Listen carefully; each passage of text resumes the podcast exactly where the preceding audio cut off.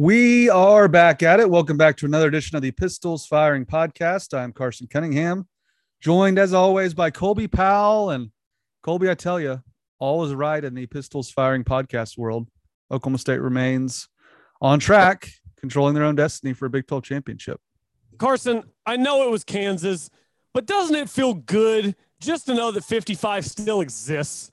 Just to know that it's still a thing because they didn't get to 30 against Missouri State. They didn't get to 30 against Tulsa. They didn't get to 30 against Boise. They get to 55 against Kansas. I know it's just Kansas, but it's nice to know that 55 is still out there.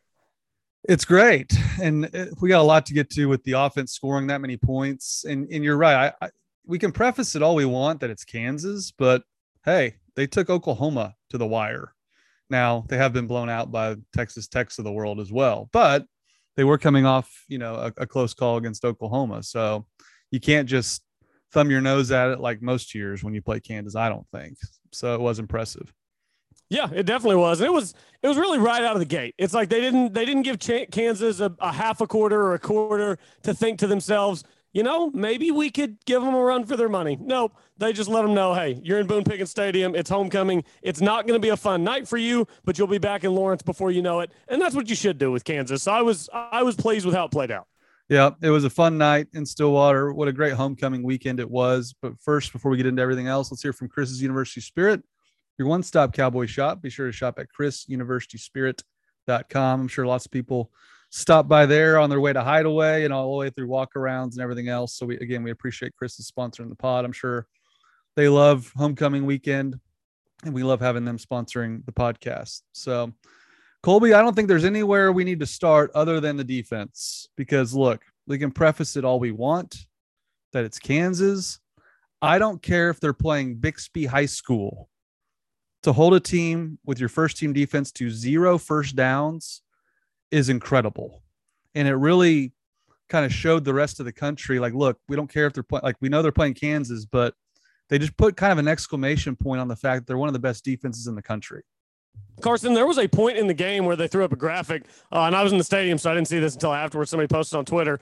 First downs was 20 to nothing in favor of Oklahoma State. Like you said, no first downs in the first half for Kansas. And that's something that I know we were aware of in the stadium. I think some other people were aware of in the stadium because I think there was like a uh, a third and one, or maybe it was a fourth and one late in that first half, and Kansas, you know, tries to pick it up. They don't get it, and everybody just cheers, and it's like everybody knew that not only did they have the shutout going, they had the first down shutout going, and that's something that's hard to keep going. I mean, you get first downs all the time. You just you you you send a guy over left guard and there's a little hole. He runs for 11 or 12 yards. Like that's just football.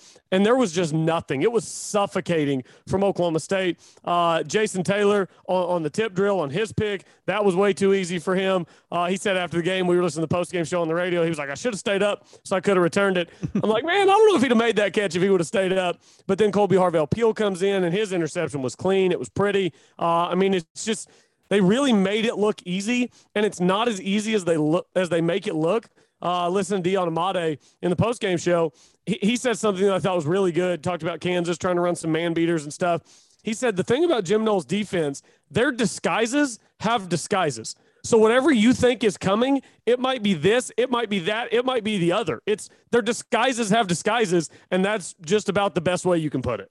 Yeah, that, that, goes back to when we broke down the the Jason Taylor interception at, at Texas. He, he disguised the coverage so well, baited the quarterback into doing exactly what he wanted to based on the the route that Jim Knowles expected to come that did. And that's that's become a hallmark of this this defense. And you know, Jim Knowles, you know, this is his fourth year. And you know, he had in the post game, he had he had Kolby Harvell Peel and Jason Taylor alongside him, but standing behind him during his presser and I thought it was really interesting. He said, "I wasn't a, I wasn't much of a nice guy when I got here his first year," and that goes back to something I had heard when he got to Oklahoma State. I had heard Colby that he was so brutal to the players, just dog cussing them out every practice that Mike Gundy pulled him aside and was like, "Look, dude, this ain't gonna fly. Like if you're gonna keep doing this, I'm gonna go find somebody else."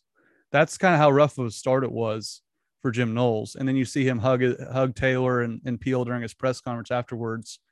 It shows you how far along he's come with his players and you can see the results on the field. The players have come a long way with him and his defense, and and they they are all on such the same page that you're right. It does look easy. It looks really simple, doesn't it? it it's like okay, first down, gain one or two, second down, gain two or three, and then all of a sudden you're in third to medium to third and long, depending on if there's an incompletion or something of that nature, and then boom, you're you're punting before you can almost blink.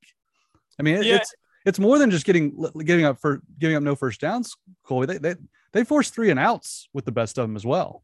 Yeah, absolutely they do, and they're so good on third down. It was, uh, I believe, second time under Jim Knowles that the opponent did not have a single third down conversion. Tulsa in 2020, I think, was the other. It's just that is so just almost impossible to do, but it speaks to how good you are on first and second down. You put the other team in third down situations that are hard to pick up. And then even on some of those third and ones, there was a fourth and one that they went for. There's just, there's nothing there. There is nothing there. And I think the growth that you talk about, a lot of these guys, this is a pretty veteran laden defense for Oklahoma State. You've got some younger guys. You've got Collin Oliver. You've got some guys uh, who haven't been out there as long. But a lot of these guys, Kolby Harvell Peel, Jason Taylor's been there for a few years. Uh, Lacy, some of these guys on the defensive line. Um, Christian Holmes in his second year now. Tanner McCalister's been there a few years.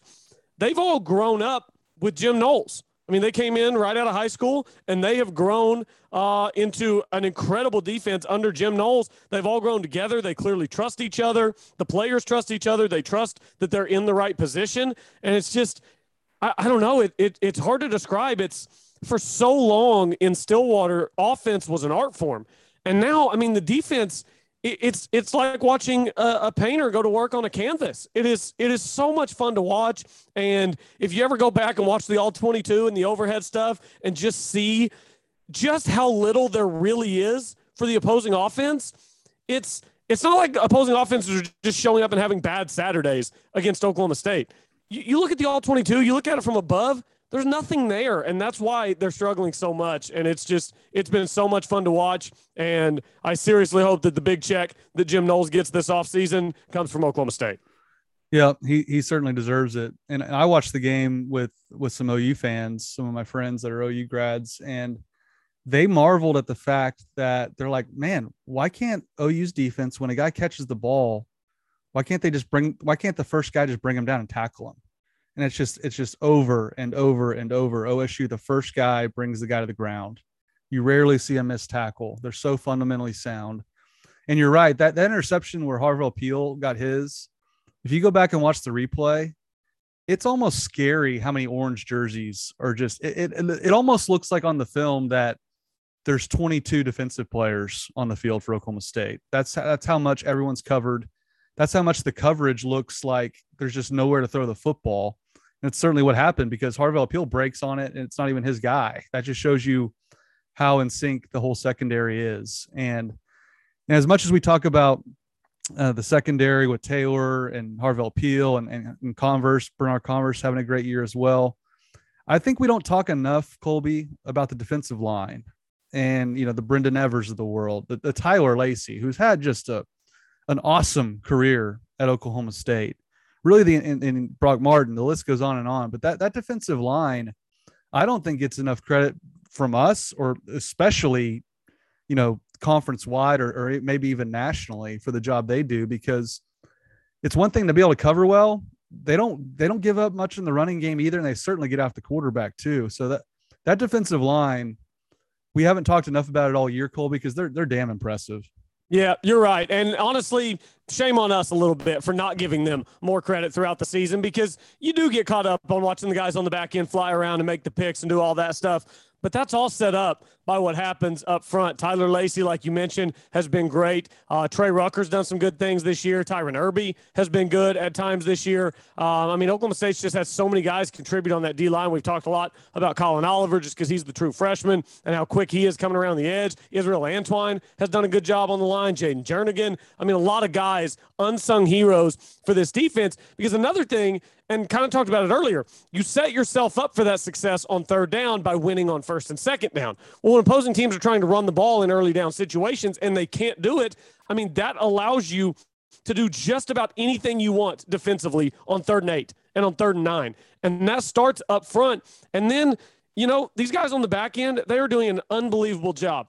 But they're not being asked to do it for four or five seconds. I mean, nobody can cover that long. We see all the time quarterbacks scramble, mobile quarterbacks are a nightmare for defenses because it's just about impossible to cover a really good receiver for five seconds. It is hard to do.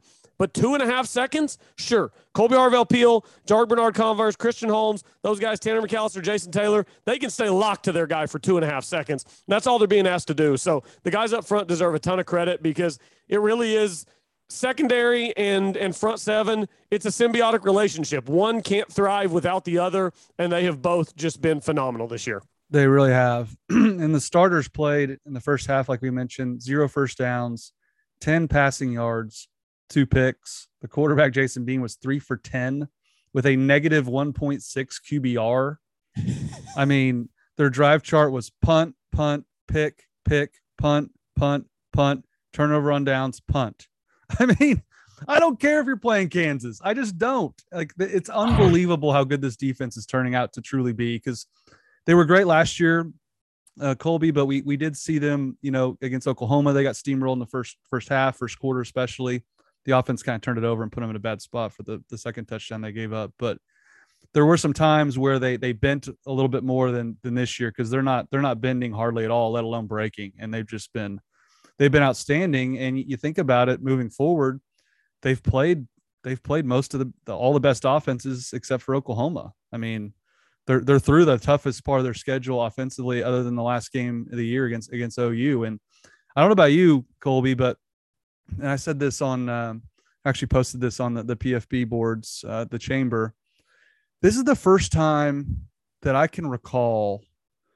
I'd have to go back probably uh, probably since the 2013 Bedlam game that Oklahoma State is is not outmatched by Oklahoma. They're not physically overwhelmed the way they've been, and particularly because of Oklahoma's offensive line had NFL starters on it for the last five years. Essentially, since Lincoln Riley got there, they've had an NFL offensive line that's made life really easy for Baker Mayfield, Kyler Murray. Like not like they needed help, but again, their offensive line is nowhere near what it's been. And I think Oklahoma State's defense going up against that offensive line, a freshman quarterback that looks every bit as good as Kyler Murray to this point. Now, again, Caleb Williams only played Caleb Williams' first three starts have come against the three worst defenses in the entire Big 12. So, as good as he's been, he's in for a rude awakening playing Baylor, Iowa State, and, and particularly Oklahoma State.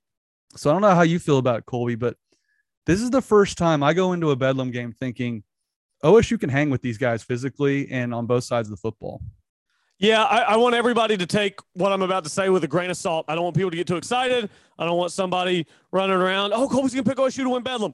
Nope, Colby's probably not to do that. Colby's been around a day or two and kind of knows how that game goes.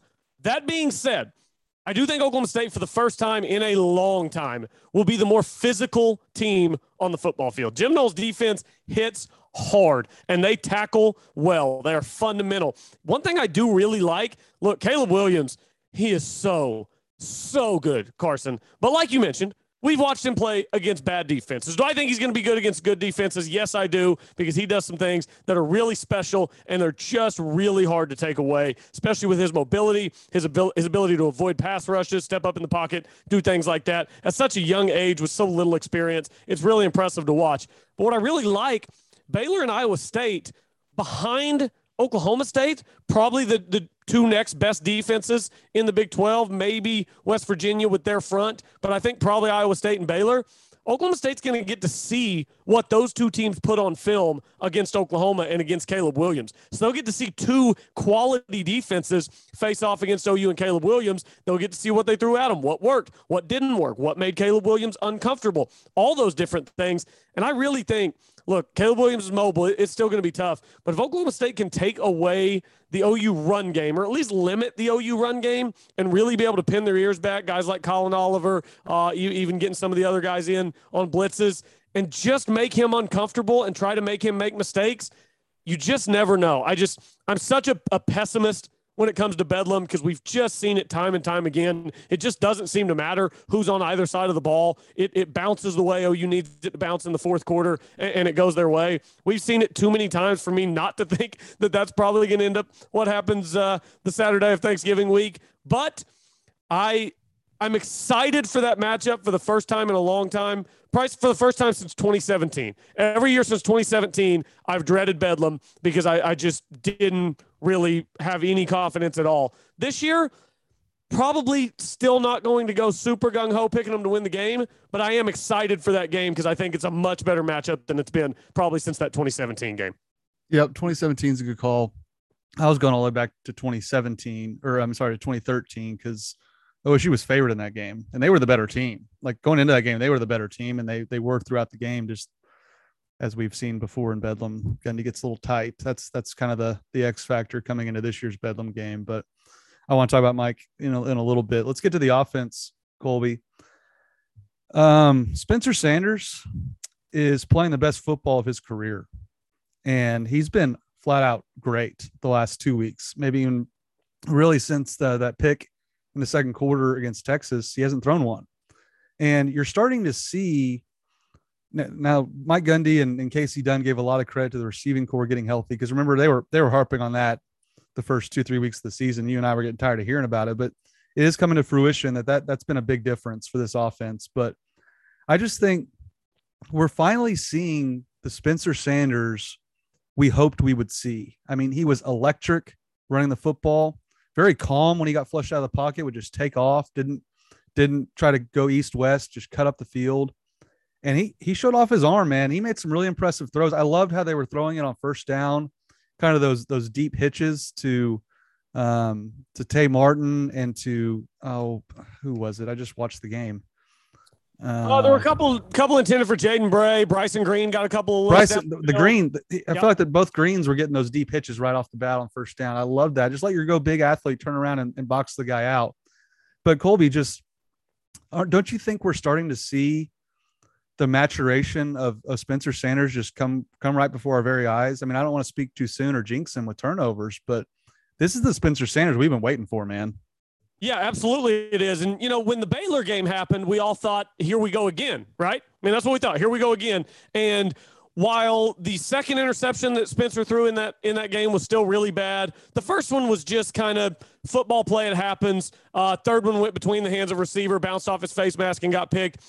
Also, Baylor's better than we thought. Baylor's better than I gave them credit for. Baylor's better than a lot of people gave them credit for. I called the Iowa State win a total fluke. Uh, you know, I said Oklahoma State was going to blow them out and they were going to end up winning seven games. Baylor's better than we gave them credit for. And since, like you said, since the interception in the first half of the Texas game, he's been really good. The throw that he made rolling to his right, so we sit in the west end zone, so we're kind of looking right down the barrel of this throw. He's rolling right. Tay Martin breaks his route off and heads up the sideline toward the end zone. And Spencer Sanders, on, a full sprint to his right, just drops it in the bucket over his shoulder in the end zone. I just, I mean, I, I just, I looked at my dad and my, my eyebrows kind of perked up and I'm like, that is a throw from Spencer Sanders. And he's had a couple of those lately. He had the one to Tay Martin last week against Iowa State. I also thought and I hope that this was a not not a one off because look, they know they're going to beat Kansas, so you can do some things against Kansas. Um, there was a freedom to the play calling that I don't really think that we've seen in some of the tighter matchups throughout the season, and I hope that that freedom in the play calling continues in the tighter games because it was so much less predictable. It was the least predictable play calling of the season. It came against Kansas, a game you know you're going to win anyway. They were like I said, there was just a freedom to it, throwing on whatever down they wanted to throw on. You know, the running lanes were there whenever they decided to go that route. Another thing I was thrilled with Jaylen Warren had nine carries, one catch. He had 10 touches. Honestly, that's about seven or eight more than I needed to see from him because after touching it 160 times or so in four games, I was really hoping for him to get some rest. So the freedom in the play calling, I thought set up a lot of that success. And hopefully that's something that we continue to see. Yeah, that's that was one of my keys coming into the game. Remember, I said I wanted Dominic Richardson to to get a lot of carries. He ended up getting the most with 11. Uh, Jaden Nixon came out of nowhere to get 11. He looked he looked pretty springy. I guess he had a he had a high ankle sprain he's been dealing with all year that he's finally back in the lineup. But uh, it was great to see Richardson get going. He had 11 carries, 79 yards, and a touchdown. I, I'm with you, man. You can't you can't just keep handing it to Warren 30 times a game and expect him to last to Bedlam. You just can't. So that that was great to see. And on that throw you mentioned, I think that's the best throw of his career. I think that one, that one was even last week. I think it was better than the one last week. I mean, I just on the run like that. the way he dropped it in over the guy's shoulder. I mean, the one the one before was a hell of a the way he led him. He had to lead he had to lead Tay Martin about 15 yards on the one last week. But I in the moment I said that's the best throw he's ever made. I just I, I was that blown away by it. Now you can you can probably debate back and forth either way. That's that's the arm talent we've been waiting to see, and, and it was on full display. And I, am glad you mentioned the play calling. That's one thing I want to talk about. Was I think this was the best Kasey Dunn's ever called a game to this point. And again, I, am not even factoring in the, the total amount of points or the fact that they're playing against Kansas. I'm just talking about the creativity, man, and the throwing on first down. Those deep pitches were were there all day. Maybe they won't be against Oklahoma. I think they will be against that secondary. And I loved, I loved all of the motion with Brennan Presley. There was a play, it only gained two or three yards, but I want, I want them to do this every play with with Presley or, receivers going in motion because it's going to open up the running game up the middle with, with Jaylen Warren. There was a play where Sanders kind of he faked like he was going to pitch to his left and just kind of flipped it forward to Presley, who went around the corner. They were going towards the the west end zone at this point. It's pretty early in the game, and only gained two or three yards. But I, I love the play. I love the design. I even Colby. This this is how excited I am about the game against Kansas.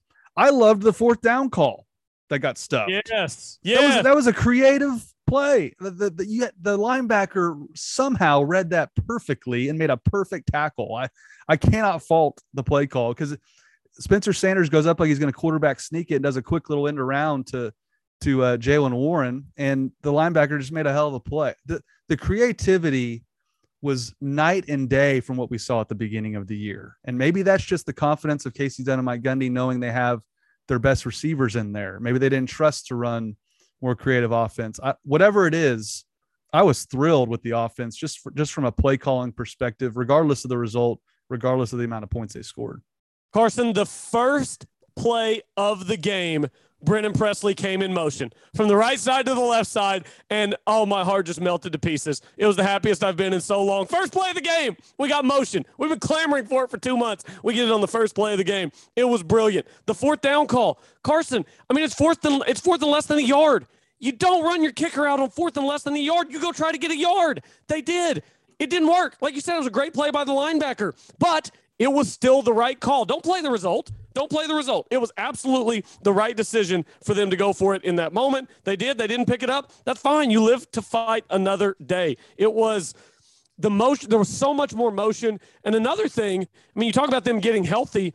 Logan Carter was back on Saturday. Logan Carter, we thought might miss the entire season. He was back. He and Braden Cassidy were both doing a really good job. There were a lot of uh, times where they would line up in the diamond, and then those guys would shift into basically offset tight end positions, and then either run a route out of there or uh, or, or, do something from that formation. But I think lo- having Logan Carter back gives them some flexibility with what they want to do. Braden Cassidy was really good while Carter was out, and now it looks like they might be kind of a good one-two punch at the Cowboy back position, and the O line continues to play pretty well. I mean, I the, the complaints about the O line earlier in the season that feels like it was years ago. So um, it was just from a, a schematic standpoint, it was all the things we've been clamoring for. It was it was motion. It was going for it on fourth down. You get your cowboy backs back, and you get them healthy. You get some other guys back. It was it was everything we've been wanting.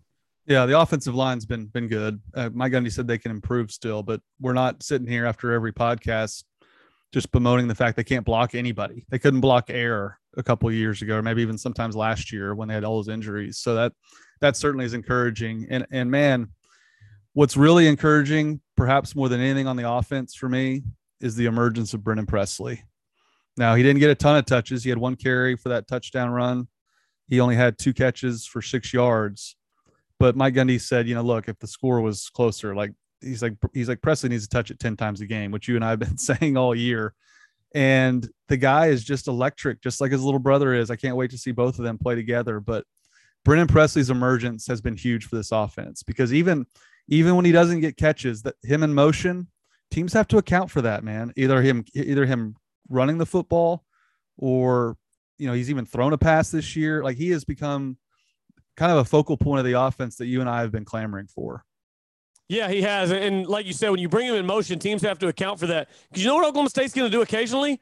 They're going to do what they did on the touchdown play. They run the little reverse. They get Brennan Presley coming back across right to left, and Spencer Sanders leads the way. And Spencer Sanders was in front of him, and he was looking for somebody to hit. And it's, you know, you can have the debate. Do you want your quarterback out there hitting somebody? I thought it was great. And, and listening to him talk after the game, Spencer's like, look, if, if I'm running and I'm trying to make the quarter of the end zone, Brennan Presley's putting his body on the line to get me in. And Brennan Presley, even in his interview, he was funny when he was on with Robert. He's like, you know, I told Spencer, hey, I can make that guy miss. You don't have to block him. I'm, I'm good. I'll make that guy miss in the open field. But he's like, that's that's Spencer's dedication. And that was a great play. And it was definitely a crowd pleaser because Spencer was leading the way. He was looking for somebody to hit, and he found somebody to hit. And when it was time, he did not miss. It was it was impressive. Ah. Would is would it be as impressive if his shoulder gets de- his his throwing shoulder, mind you, is what he threw at the guy. he dislocates his shoulder and OSU season's effectively over. No, that would be that would be much less impressive. Now, I, I can't really fault Spencer because he's he's a football player and he was asked to be the lead blocker. His coaches asked him to block, so I, I can't I can't criticize him for throwing the block that he did. I just think it's dumb when your entire season rests on that right shoulder that he threw at a freaking defensive back. And I can't fault him for that one. It's a great play. He's a football player. Look, I'm I'm just a guy who has a microphone. What I can fault Spencer for is earlier in the game, you have to be smarter than this, man. The whole season rests on your body. You've been injured throughout your career. And when you've been out, the offense has absolutely plummeted. The, the one that really bothered me, Colby, he had a chance to run out of bounds. You know exactly which one I'm talking about. What you're gonna say?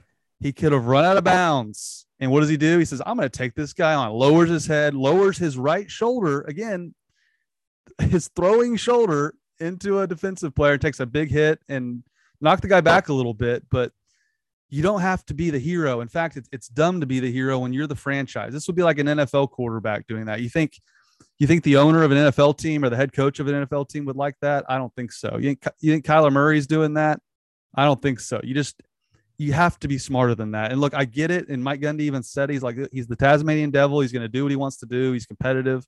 I get all those things. If they ask you to be the lead blocker, I can't fault you for that. That's the play design. Your coaches asked you to block. But you have to be smarter than that, man. You cannot get hurt. You cannot throw your throwing shoulder into a guy like that and just, I don't know. It, look, it, it, it all worked out. He didn't get hurt but we're, we're having a much different podcast if Spencer Sanders hurts his shoulder against Kansas and, and is in doubt for the next game or, or, or further.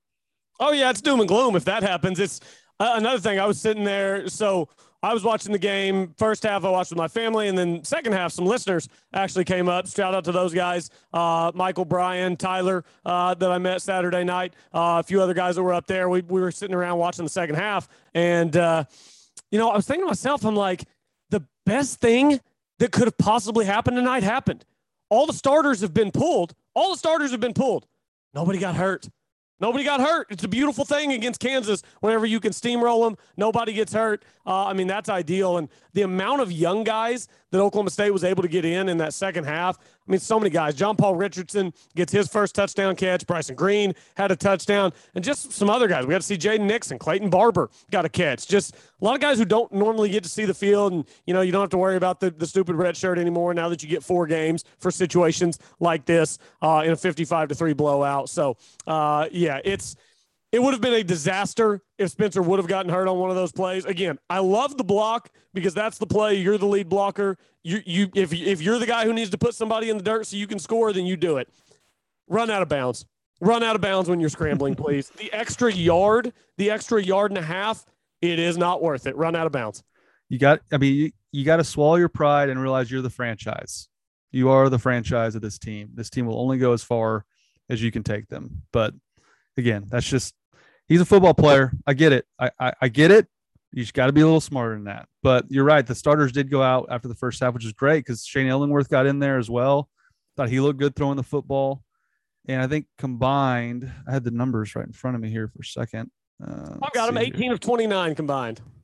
18 of 29, I think it was like 243 yards, uh, 227 and four touchdowns. That's right. Uh, if you throw in, if you throw in Ethan Bullocks, that would get him up to the 243 mark. Yeah, that's right. 243 and four touchdowns. There it is. So what do you think of Illingworth? I mean, he can he can sling it, and it's going to be interesting when Sanders does move on, just what this offense is going to look like with him. He he's a throwback. He he's a bit of a statue back there, like a Brandon Weeden, but uh, he can sling it, man. I thought he looked pretty good in relief.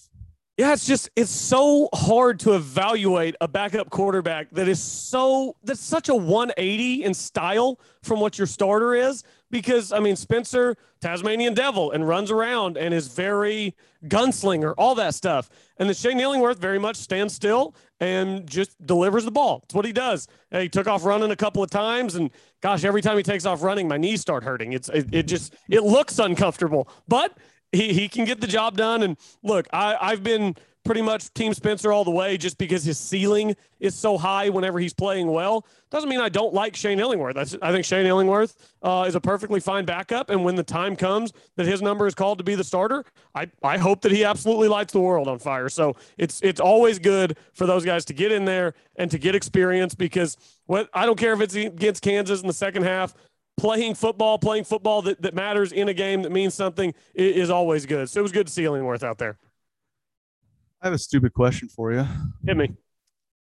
Is it a good or a bad thing Tanner Brown made a 49 yard field goal? Oh, Carson, I thought the same thing when it went in. I thought the same thing when it went in. I said, I said, oh my God, Gundy's going to run him out from 49 in a tie game in two weeks, isn't he? It's it's a good thing. You want him to get his confidence up. It's a good thing. I'll just, it's a good thing. Can we leave it at that? It's good. I mean, you can't, you, you want him to make that one and because you know Gundy's going to run him out there for a 35 yarder against Oklahoma at least, right, or 32, right. what he missed an aim. So at least yeah. he got over the yips. So he made a 49 yarder. I just hope Gundy doesn't use that as a reason to kick a 49 yarder against Oklahoma with a Big 12 championship berth on the line. So that that's kind of where I was coming at. But no, it was great. Tanner Brown again. He's been really good in relief uh, for for Alex Hale, who's on a driving range somewhere working on his yips. But uh, that was good to see. I, I, say that mostly in jest, but only kind of because I'm worried Gundy's going to cite that in post game in, in Bedlam for kicking a 49 yarder when they were tied. I, I mean, uh, look, the reality is, um, I mean, Gundy's going to run him out at some point. We know he is. Get your confidence up. Look, if, if Tanner Brown never misses a field goal the rest of his career, nothing would make me happier. Just light it up, three points every time you run him out there. It's just, you know, I, I think everybody kind of knows where I stand. It, it's mostly fourth and short kicking that gets me. It's fourth and nine kicking doesn't get me. I mean, fourth and nine, you kick. That's what you do. It's the fourth and inches kicking that gets me. It's it's the fourth and two from the opponent 34 that gets me. Did you watch Carson? Did you watch the Baylor Texas game on Saturday? Uh, I saw the fourth down punt, uh, fake punt. That's about all I saw. Okay, so you missed when Dave Aranda ran his kicker out to attempt a 51 yarder in the first half. Carson, this is zero hyperbole. 51 yarder Aranda runs him out for. I, I don't know what it was, fourth and four probably. It missed 15 yards wide left and landed in the middle of the end zone. In the middle of the end zone. And I'm thinking, what I, I, mean, it had to have been mishit because they he, they had to have seen something in pregame to know that that could have been a chance to make that field goal. But then I'm watching it, and in the second half, Baylor has a fourth and five from the Texas 20 yard line, and they leave the offense on the field. And I'm like, thank you, Coach Aranda. Thank you for not making us sit there and watch your kicker try another field goal. And Greg McElroy's on the broadcast, and he's like, well, I'm, I'm pretty shocked here that Baylor's not going to take the points. And I'm like, take the points? What points? What points? Did you see this guy miss 15 yards left and nine yards short earlier in the game from, you know, 14 yards further back? What points are we referencing? The phrase take the points should be retired unless it's like a 20 or less yard field goal in college football because the, the phrase take the points whenever you're kicking a field goal implies that it's 100% probability when we all know that it's not. And guess what? Baylor picked up the fourth and five. They scored two plays later. They went on to win the game. It was the right call by Coach Aranda, but it was just oh my gosh, I was having deja vu. I was having flashbacks, nightmares watching that kicker land one in the middle of the end zone.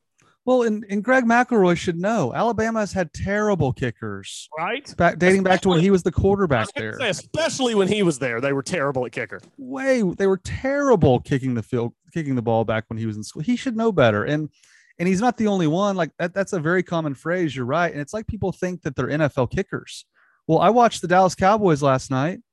Greg Zuerlein, a professional kicker, missed a 43 yard field goal. People would say, "Oh, well, you got to take the points." Well, this is the Dallas Cowboys kicker. It's no guarantee to make it from 43 yards in a dome, by the way. And so I, I don't understand why people and, and college kickers, there's there's hardly any good ones in college. I mean, OU's got a really good one, and I was looking up some of the stat. There's no one even really close to him as far as being a, being a quality college football kicker. So I, I don't understand it, but hopefully, hopefully it doesn't come down to that with Oklahoma State. But uh, Iowa State did Oklahoma State a favor. Kolby, they lost to West Virginia. Kind of got hosed on on a call from the Big 12 refs. Shocking. I know that just, that comes as a huge shock to everyone. So now the, the race is is really heating up now. I mean, Oklahoma is undefeated, but they have Baylor at Baylor, Iowa State, at Oklahoma State. OSU has at West Virginia, TCU at home, at Tech, then OU to finish the year. Baylor's got at TCU, OU, at K State, Texas Tech. That's pretty favorable. I think that's closest to OSU in terms of favorability. Iowa State now three and two in league play has Texas at Texas Tech, at Oklahoma, TCU at home. So now, Kolby, it kind of appears to me now that Oklahoma State kind of wants they kind of want OU to to beat Baylor, right? You know, if Baylor wins out, Bedlam essentially is an elimination game for the Big 12 championship. Yeah, it, it's a hard position to be in because do you want Baylor to beat Oklahoma so that if you beat Oklahoma, you now play Baylor in the Big 12 championship game? That's best case scenario, right? You only have to see OU once, you don't have to see them twice. On the other hand, you don't beat OU a lot. So what if you don't beat them in Bedlam? You'd sure like to be you'd sure like to have the cushion of losing that game and knowing that you still got them the next Saturday. So it, it's really it's a catch twenty two. Um, you, you know you could get burned either way. If Baylor wins that game, then all of a sudden you could lose to Oklahoma, and then you get Oklahoma and Baylor in the conference championship game. But OU wins that game, and then even if you beat OU, then you still have to play OU again in the Big 12 title game. So it's definitely a catch 22. But back to that Iowa State game, Iowa State driving the field to go try to win a game and getting absolutely hosed by the officials on a spot that ended up having a huge determination in the outcome of that game. Carson, that is poetry. It is just, it's so good. The week after they win on that very scenario, they lose on that very scenario. The Big 12 refs are just Big 12 refing all over themselves these last couple of weeks. And they're impacting games, Carson. It's it's insane that in two straight weeks, you can make an argument that Iowa State should be one and one the last two weeks and just flip flops the games that they've won and lost. I mean, the Big 12 refs, the, the fate of the game lands at the end of their whistle, and uh, that whistle just blows randomly, however and whenever it wants to. Well, if you're an Iowa State fan too, the the call that took away the touchdown on Hutchinson oh. last week, combined with this week, yes, I mean you're they're, they're probably the Iowa State fans are probably marching in their overalls over the, those red and yellow striped overalls to the Big 12 offices right now at Pitchforks. That's probably how upset they are. But uh, OSU knows all too well about how, how poor the officiating is. But I think OSU's got the easiest schedule remaining of those teams. Baylor is right there with them, I think. But but again, I, as good as Baylor's been, I have a lot of respect for Dave Aranda. I think Baylor's done a really good job hiring coaches between Matt Rhule and Dave Aranda. They're a good football team. They're really good defensively. I just don't know offensively if they're good enough to run the table. I mean, obviously the Oklahoma game is going to be a big determination if they do that, but even even at TCU and at Kansas State and Tech at home, I mean, they, uh, as bad as they are offensively, I say it's bad. They're not great offensively to where I could see them losing at say a Kansas State. I'm I'm not just thoroughly convinced they're they're going to win out besides the OU game. Uh, yeah, I'm not necessarily either. So what is it this week for Oklahoma State? At West Virginia, TCU at home, which will be the blackout, and Barry Sanders going in the Ring of Honor. That's going to be a fun, fun night, afternoon, morning. Who knows when that game will be? Do we have a kick time? We don't have a kick time for that game, do we? TCU? Uh, not yet. It's been optioned. Yeah. yeah. Okay. Yeah. Yeah. So we'll find out what probably a week from today. What uh, right, right after the uh, right after the game Saturday, we should know. Okay, yeah, because then the networks will pick who they get, and that'll all go down. So, uh, West Virginia this week, I kind of think it's a good spot. West Virginia coming off a big, emotional, hard-fought win against Iowa State. You know, you certainly won't be taking that team lightly after the way they performed last week against Iowa State. And then Carson, I mean, Oklahoma State has four games left, and they only face two more head coaches. Uh, it, it's kind of a weird scenario. I was shocked yesterday evening uh, whenever Buddy texted me and was like, "Hey, uh, did you see what's going on with Patterson? And I'm like, nope, I'm out walking around the neighborhood with some trick or treaters. What's up? And they're like, he's he's done immediately, mutually mutually agreed to part ways. I'm like, whoa, end of an era at TCU, a long, successful era at TCU. And Patterson's had some success against Gundy. So I uh, I don't totally hate that he opted not to coach the last four games. Yeah, Chris Klieman at Kansas State have, have gotten two coaches fired. You know, Matt Wells at Texas Tech and uh, Gary Patterson. I, I was pretty shocked too. And it's funny, someone DM'd me a tweet about TCU and they never really explained what it was. And I, in my head, I was thinking, isn't it about time Patterson just calls it a calls it quits? I just kind of thought that to myself, and then about six seven hours later, the news came down, and I was pretty surprised for the simple fact I thought he was just going to coach until he retired, until he wanted to to quit. Now maybe he went in there. It sounded like they told him you're gone. You can finish out the year, which just floors me. The guy's got a statue outside the stadium. It's it's already there.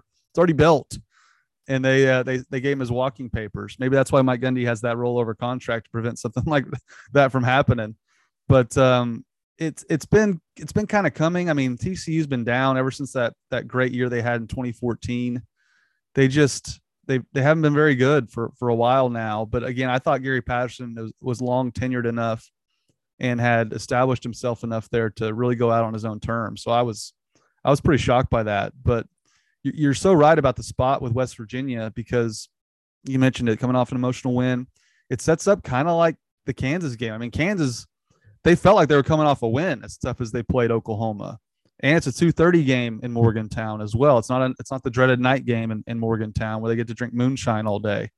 So um, it's it's a good spot. I, I really think it's a great spot for OSU. But again, at Morgantown, it's no picnic. Brennan Presley had a quote of the day uh, today he said they're all what did he say? They're all crazy drunks. He, he said he was asked what he's heard about the West Virginia fans because he's never played down there. And he said, I've heard they're a bunch of crazy drunks. so good. He said that way more explicitly. One of my favorite quotes of, of my entire TV career was a defensive lineman for Oklahoma named Chuka Ndulue. And he was asked the same question. What do you think about West Virginia? He just said, they're loud and rude. That's all he said. He's just they're loud and rude. He had like he's kind of like that Nigerian accent. It was hilarious. Just the way he said it was. I probably didn't say it as good as he did, but it was really funny. And I used to quote that all the time, anytime Morgantown came up. So that's uh, it's it's shaping up to be a great year. And again, I, I need to I need to follow my sword here a little bit through two games. I was I was ready for OSU to move on for Mike Gundy. That that wasn't me. Again, people misconstrued that as me calling for him to be fired. That's not what I was saying. I just my own fandom, my personal opinion was that I thought the program was was trending downward. And it's turning out to be a freezing cold take because Oklahoma State is, you know, they're what? Uh, 7 and 1, 8 and 1. What's the uh, 7 and 1. They're 7, 7 and 1. Four to go. Sec- second in the Big 12 it's right there for them to go to a, their first Big 12 championship appearance. I picked them to win 10 games to start the year. So I, I reversed course pretty hard, but based on how bad those first two games look, I just didn't see their offensive line coming around the way it has. I certainly didn't see Jaylen Warren coming. And I underestimated just how flat out elite the defense was. And I think you got to give Mike Gundy a lot of credit. And this is why, even though I was feeling that way, I've always said he can coach here as long as he wants because the job he's done – for so long is is remarkable. Now he is the longest tenured coach in the Big 12 with with Gary Patterson moving on. And uh, he's just a hell of a football coach, Kolby. You know, I mean, the defense hiring Jim Knowles has proven to be a just his best hire ever, including his offensive coordinator hires he's made over the years. And he's figured out the offense alongside Kasey Dunn to where I think their best day. We, we mentioned on last week's pod. I mean, they're, they're going to start playing some of the worst defenses in the Big 12. I mentioned Caleb Williams, who got shut out in the first half by Kansas, by the way. His first three starts were against the worst uh, defenses in the league. Well, now Spencer Sanders gets a crack at some of those defenses. And so they're healthy at receiver. Sanders is playing outstanding. The offense, to me, is really starting to hit its stride. I think more so even prior to the Kansas game. Combine that with the defense, Kolby, and you got to give Mike Gundy a ton of credit, man, because it, it looked atrocious through two games. Yeah, I think sometimes my opinion of Mike Gundy gets a little misconstrued because I'm very passionate in the way I speak about things. Some people think I hate Mike Gundy. Couldn't be further from the truth. I hate kicking on fourth and short. That's what I hate. That that's that's what gets me fired up is kicking on fourth and short. I don't hate Mike Gundy. Mike Gundy's the most successful coach the school has ever had, and he obviously has the ear of his team. He obviously has the respect of his team. He's got his finger on the pulse in the locker room. He is pushing all of the right buttons to maximize Oklahoma State's talent. It's sometimes me just complaining and just wanting to get on my soapbox about analytics and, and going for it on fourth down, people misconstrue that as me hating Mike Gundy. No, no, no. That's just me hating kicking on fourth and short. It wouldn't matter who the head coach was. They run the kicker out on fourth and inches. I'm my head's gonna explode. So that's don't don't misconstrue my opinion of Gundy. Uh, I think he does everything well except you know folk, look at look at the analytics a little bit more, and then we'll be just about 100 percent in lockstep. Uh, but like you said, he's just longest tenured coach in the Big 12 now, and it's just it's hard to argue with the results. It's been a few years. I think it's easy to forget whenever Oklahoma State goes a few years without having one of those 10 win seasons. We kind of forget that those have become a, a semi regular thing in Stillwater. And Gary Patterson actually had an interesting quote. It was back in 2016 or 17 when he got a statue and they asked him about getting the statue, what an honor he was. And he said, Getting the statue makes my job harder because now I have to live up to the statue. And Gundy's talked about that. Gundy's like, we've built this monster, and now we have to live up to the incredibly high standard that we have set. And he's right. That that you're you're held to the standard of A, what have you done for me lately? And B, what is the ceiling that you can accomplish? And Gary Patterson down at TCU has not accomplished much lately. The ceiling has started to look very low at TCU.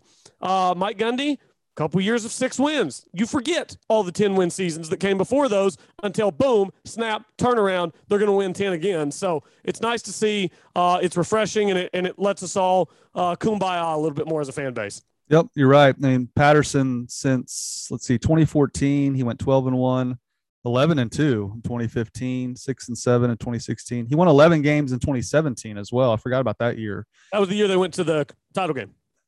Big 12 uh, title game. Yeah, Alamo Bowl. Yeah, they went to the Alamo Bowl that year. You're right. They lost to you in the Big 12 title game. And then since 2017, he's won seven, five, six, and then three this year. Could you imagine this podcast, Kolby, if, if Oshie won five games? Carson, I I don't even pretend to be level headed. If they ever go seven, six, five, three in a four year span, I uh I'm gonna need some throat lozenges. Yeah, I mean that that to me that that really puts it in perspective on how how much worse it could be when when we're sitting here complaining about about not winning 10 games. It, it could be a lot worse and, and the bowl streak is obviously intact for mike gundy as well. So hats off to mike gundy. Uh, he got his his contract extension. He's got that is back to the five year rollover. And uh, it's been a remarkable year so far. And again they they came with an eyelash of still being undefeated. So i wanted to wanted to give him his due. Uh, without further ado let's get to bullets and bb's well, we got some great candidates this week. Uh, Kolby, you want to go first? Uh, yeah, for my bullet this week. Now, my buddy Warren got something he want to say to all you Cowboy fans.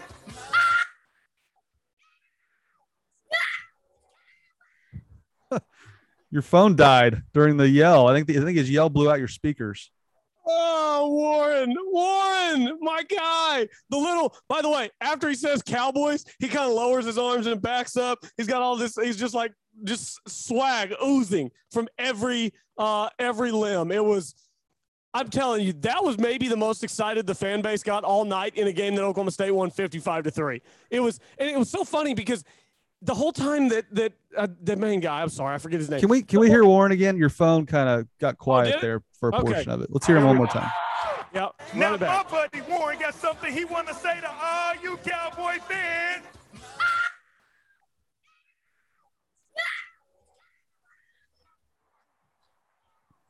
Yeah, it, it, did it again. I don't I don't know what our malfunction is there. Well, maybe it's just cutting out. Everybody's seen the Warren Clay video. Yeah. Warren's the man. It was a huge cheer, standing ovation, got the crowd going. It's just he, he was like it was like he was shell shocked the whole time he was waiting. He was just standing there frozen, holding the two pistols up on either side of his his cowboy hat. Uh, it was man, it was so good. And then whenever it was time for him to talk, I was expecting go pokes, and we did not get go pokes. We got a screaming OSU Cowboys. Uh, Warren Clay, shout out to you, my man. You won the weekend younger brother Colin Clay, and you're right. He, he, was rocking the chaps with the cowboy hat, and he had that look on his face after he, he screamed the OSU. Like he almost looked like a like a UFC fighter waiting to waiting for them to ring the bell. Like he was like so intense. He was like he was just he was ready to go strap a helmet on and play. And I tweeted out today, Kolby. I want him to ride BB around after touchdowns. He already had the he already had the chaps and cowboy hat on. Just put him on BB with Bullet. Let him run out there. How great would that be? Here come Bullet and BB and Warren, and then they run out of the tunnel. Oh, And that'd I- be so good. I had a Twitter follower suggest, no, don't do that. Have them lead the team out on BB. How great would that be? Gosh. Oh my gosh. For Bedlam, lead the team out on BB Uh, for Bedlam. I love it. I mean, how can you not? How can you not play for Warren? Warren's Uh, the best man. That was he- so much fun. He was awesome. That that kid's amazing. He's he's gone viral already, and he he was he was awesome. I want to see more. I want to see more Warren um, for the rest of the the home slate as well. So that's a great bullet. My bullet's going to go to. Uh, I already mentioned Jim Knowles. He's just he could get the bullet every week. I mean, he's he's been awesome. But I, I really want to. I really want to shine a light on on Spencer Sanders again. Again, this guy has been through injuries. He's been through a lot of criticism throughout his career, much of it deserved with the turnovers. But again, I I really believe we're starting to see him blossom. I think I think the next the next three four games of this of these this slate can go a long way to to his kind of his his standing in OSU lore. If he's able to play this well consistently the rest of the way, and they're able to make it to Jerry World, who knows what happens? I think it'll it'll change a lot of the narrative about him because he's been very frustrating for the OSU fan base for a long time. And I think some of that's out of his control. Some of that was the offensive line being terrible. Some of it was having three offensive coordinators, three quarterback coaches. Some of that was out of his control. And this year there, there was no more excuses. And he struggled at times this year. You mentioned the three turnovers against Baylor, but he's really, really playing well. And I think he has totally lifted where this team can go with how he's played the last couple of games. And he's gonna have a he's gonna have a big stage moving forward, especially in Bedlam. Uh, and I, I can't wait to see what he does because this is this is the guy that we all saw win Mr. Texas football. And I think OSU's utilizing him in much better ways as well, getting him out of the pocket, getting him rolling around. And uh, again, he's made two jaw-dropping throws that that Brandon Weeden would have been proud of back in his heyday. So I got I got to give it to Spencer. Yeah, that's a good one. I like that one. Uh, BB this week, I could not find a single BB to go around in Stillwater. So I'm just going to give my BB to anybody who thought Iowa was good at football. If you thought Iowa was good at football, you get a. Iowa, get out of here. yards. Carson, they had five yards at halftime. They're the number nine ranked team in the country. Iowa. Five yards at halftime. Two turnovers. Two That's turnovers. unbelievable. Five yards. Unbelievable. I think they had negative.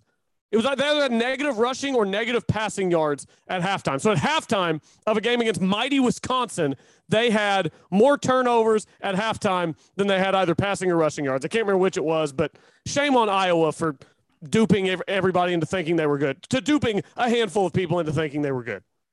Well, I had a famous rant on this show several years ago when they kept ranking Iowa, Iowa in the top four, strictly because they were undefeated because they played on the opposite side of Michigan and Ohio State and all the good Oh, I teams. in the remember Big that Ten. year.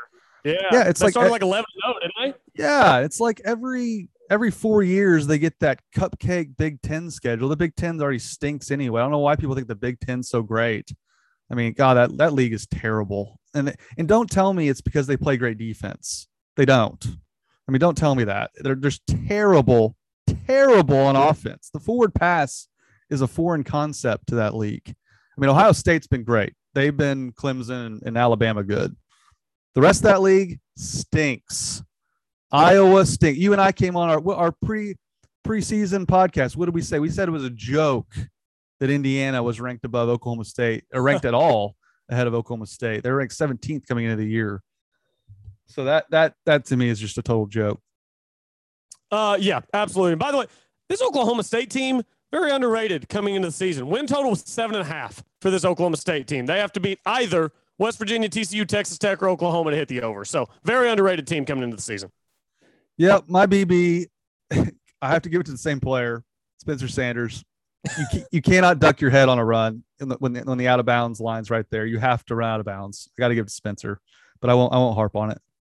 Yeah, I mean it's we're nitpicking at that point from what really was a great weekend in Stillwater. The weather cleared up. Yeah, the wind was blowing like a billion miles an hour last week on Wednesday or Thursday. And Mike Gundy even brought it up in postgame talking to Robert. He's like, Yeah, I didn't know if they were going to finish all their, their decorations and stuff they do with that wind blowing so hard. Wind died down. They were able to get all that done. Walk around Friday night was a blast. It, uh, yeah, I, I will say one thing homecoming and hoops, I thought it was cool to do it outside as a one off. I hope it's not a tradition that continues because I'm sure it was really cool for the couple hundred people that were jammed around the fence. Uh, we left after like five minutes. You just, if you weren't one of the people on the fence, you couldn't see. So I'm sure it was a lot of fun for those people. It was a cool one off to do something different. I hope it does go back to Gallagher Iba next year. But all in all, just another grand slam home run out of the park homecoming weekend for Oklahoma State. Best homecoming in the nation. Uh, and from what I hear, it's not particularly close. Yeah, I mean, I'm I'm with you on the, the it was a great idea to do it on it's one of those ideas that sounds better in theory than in practice right? Like it's cool to do it on campus. It's something we, they haven't seen before. But i love the homecoming and hoops in gallagher because there's not an empty seat in the house. And that's that's rare in today's world of college basketball. You just don't get that with all the all the students in there the fraternities sororities. It's it's packed to the absolute roof you got Mike Gundy taking his shirt off at midcourt with Mason Rudolph. You got Mike Boynton out there dancing. It's a great showcase for the women's basketball team as well.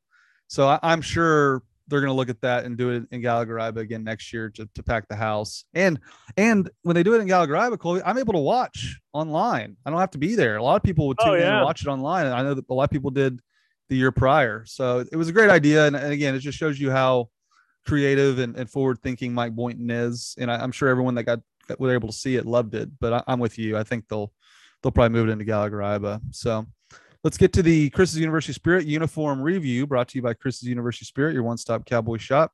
Be sure to shop at chrisuniversityspirit.com.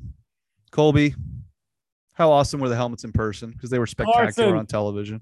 They were so good. They might, they might be the goat helmet.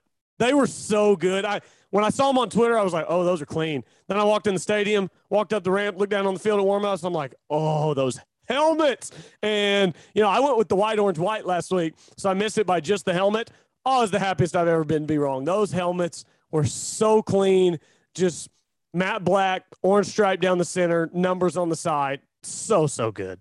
It was so clean. I love the old school number on the helmet too. And yeah. I did go black, orange, white. They didn't wear my vintage orange jersey that I had in mind. And that's that's the only slight nitpick I have with the homecoming helmet and then the, the modern uniforms. I know you can't do budget wise, you probably can't do a different throwback uniform every single year. Um, although we'll wait and see what they do for the blackout, which I want to talk about real quick. But mm-hmm. I did love the helmets. I just wish they had jerseys that kind of match the numbers, you know, the numbers on the jerseys matching the helmet. But I mean, again, these these were awesome. And, and I think I think the black, orange, white combo is underrated. I think the tricolor doesn't get enough love. I, I love the tricolor. They wore the same color combination against West Virginia for homecoming back when Rudolph was the quarterback similar helmet. It was just the old school brand, and uh, I, I, loved them. I thought they were great. Uh, yeah, the tricolor's great. TCU blackout. Barry Sanders going into the Ring of Honor. It, has got to be the throwback, throwback old school OSU in the white, the old school insignia on the side with the uh, with the old school black jerseys. Has to be right. Got to be. I mean, I, have seen the, the the '88 throwback jersey in black circulating on Twitter that would be spectacular with the old school brand helmet. I even love I even love the white helmet with the old school brand in black. The brand being in black, the helmet being white with the black jersey and, and the white pants with the black stripe down the pants. That would be chef's kiss. That would be sensational. You got to do something for Barry, right? Yeah, you got to do something for Barry. You got to wear the throwbacks. Uh, also, I always appreciate a good blackout in November it's always cold, and a lot of people's winter gear is black because that's just kind of a standard color. My my ski coat that I wear to games in November is black. My beanie that I wear is black. My gloves that I wear are black. So I appreciate a good blackout in November. It makes it very easy to break out the winter gear. Yeah, you're right. Like when it gets winter, like the stadium gets much less orange. It gets way yeah. more, way more black. So you're right. That'll be a lot easier for the for all the fans involved. So I, I'm with you, and that's going to be a cool look. I think I, they haven't done a blackout in a long time. I want to say they did it against Texas on Halloween back when uh, Earl Thomas had a pick and they lost like 41 to 14 or something crazy like that. I think that was the last time they did a blackout. So that'll be a cool look for the stadium and certainly should go better than than that night did. But again, anything anything else, Cole, before we get out of here? Don't think so. Great weekend. Love homecoming in Stillwater, and I'm I'm juiced for the West Virginia game Saturday. Two thirty, which for the record is my favorite kick time. So pretty juiced for the game Saturday. Two thirty is the best kick time. You get to you don't have to get up early. You get to go out at night, so it's uh, it's perfect, Kolby. We'll uh, we'll get back with you later in the week to preview that game. Absolutely, go Pokes.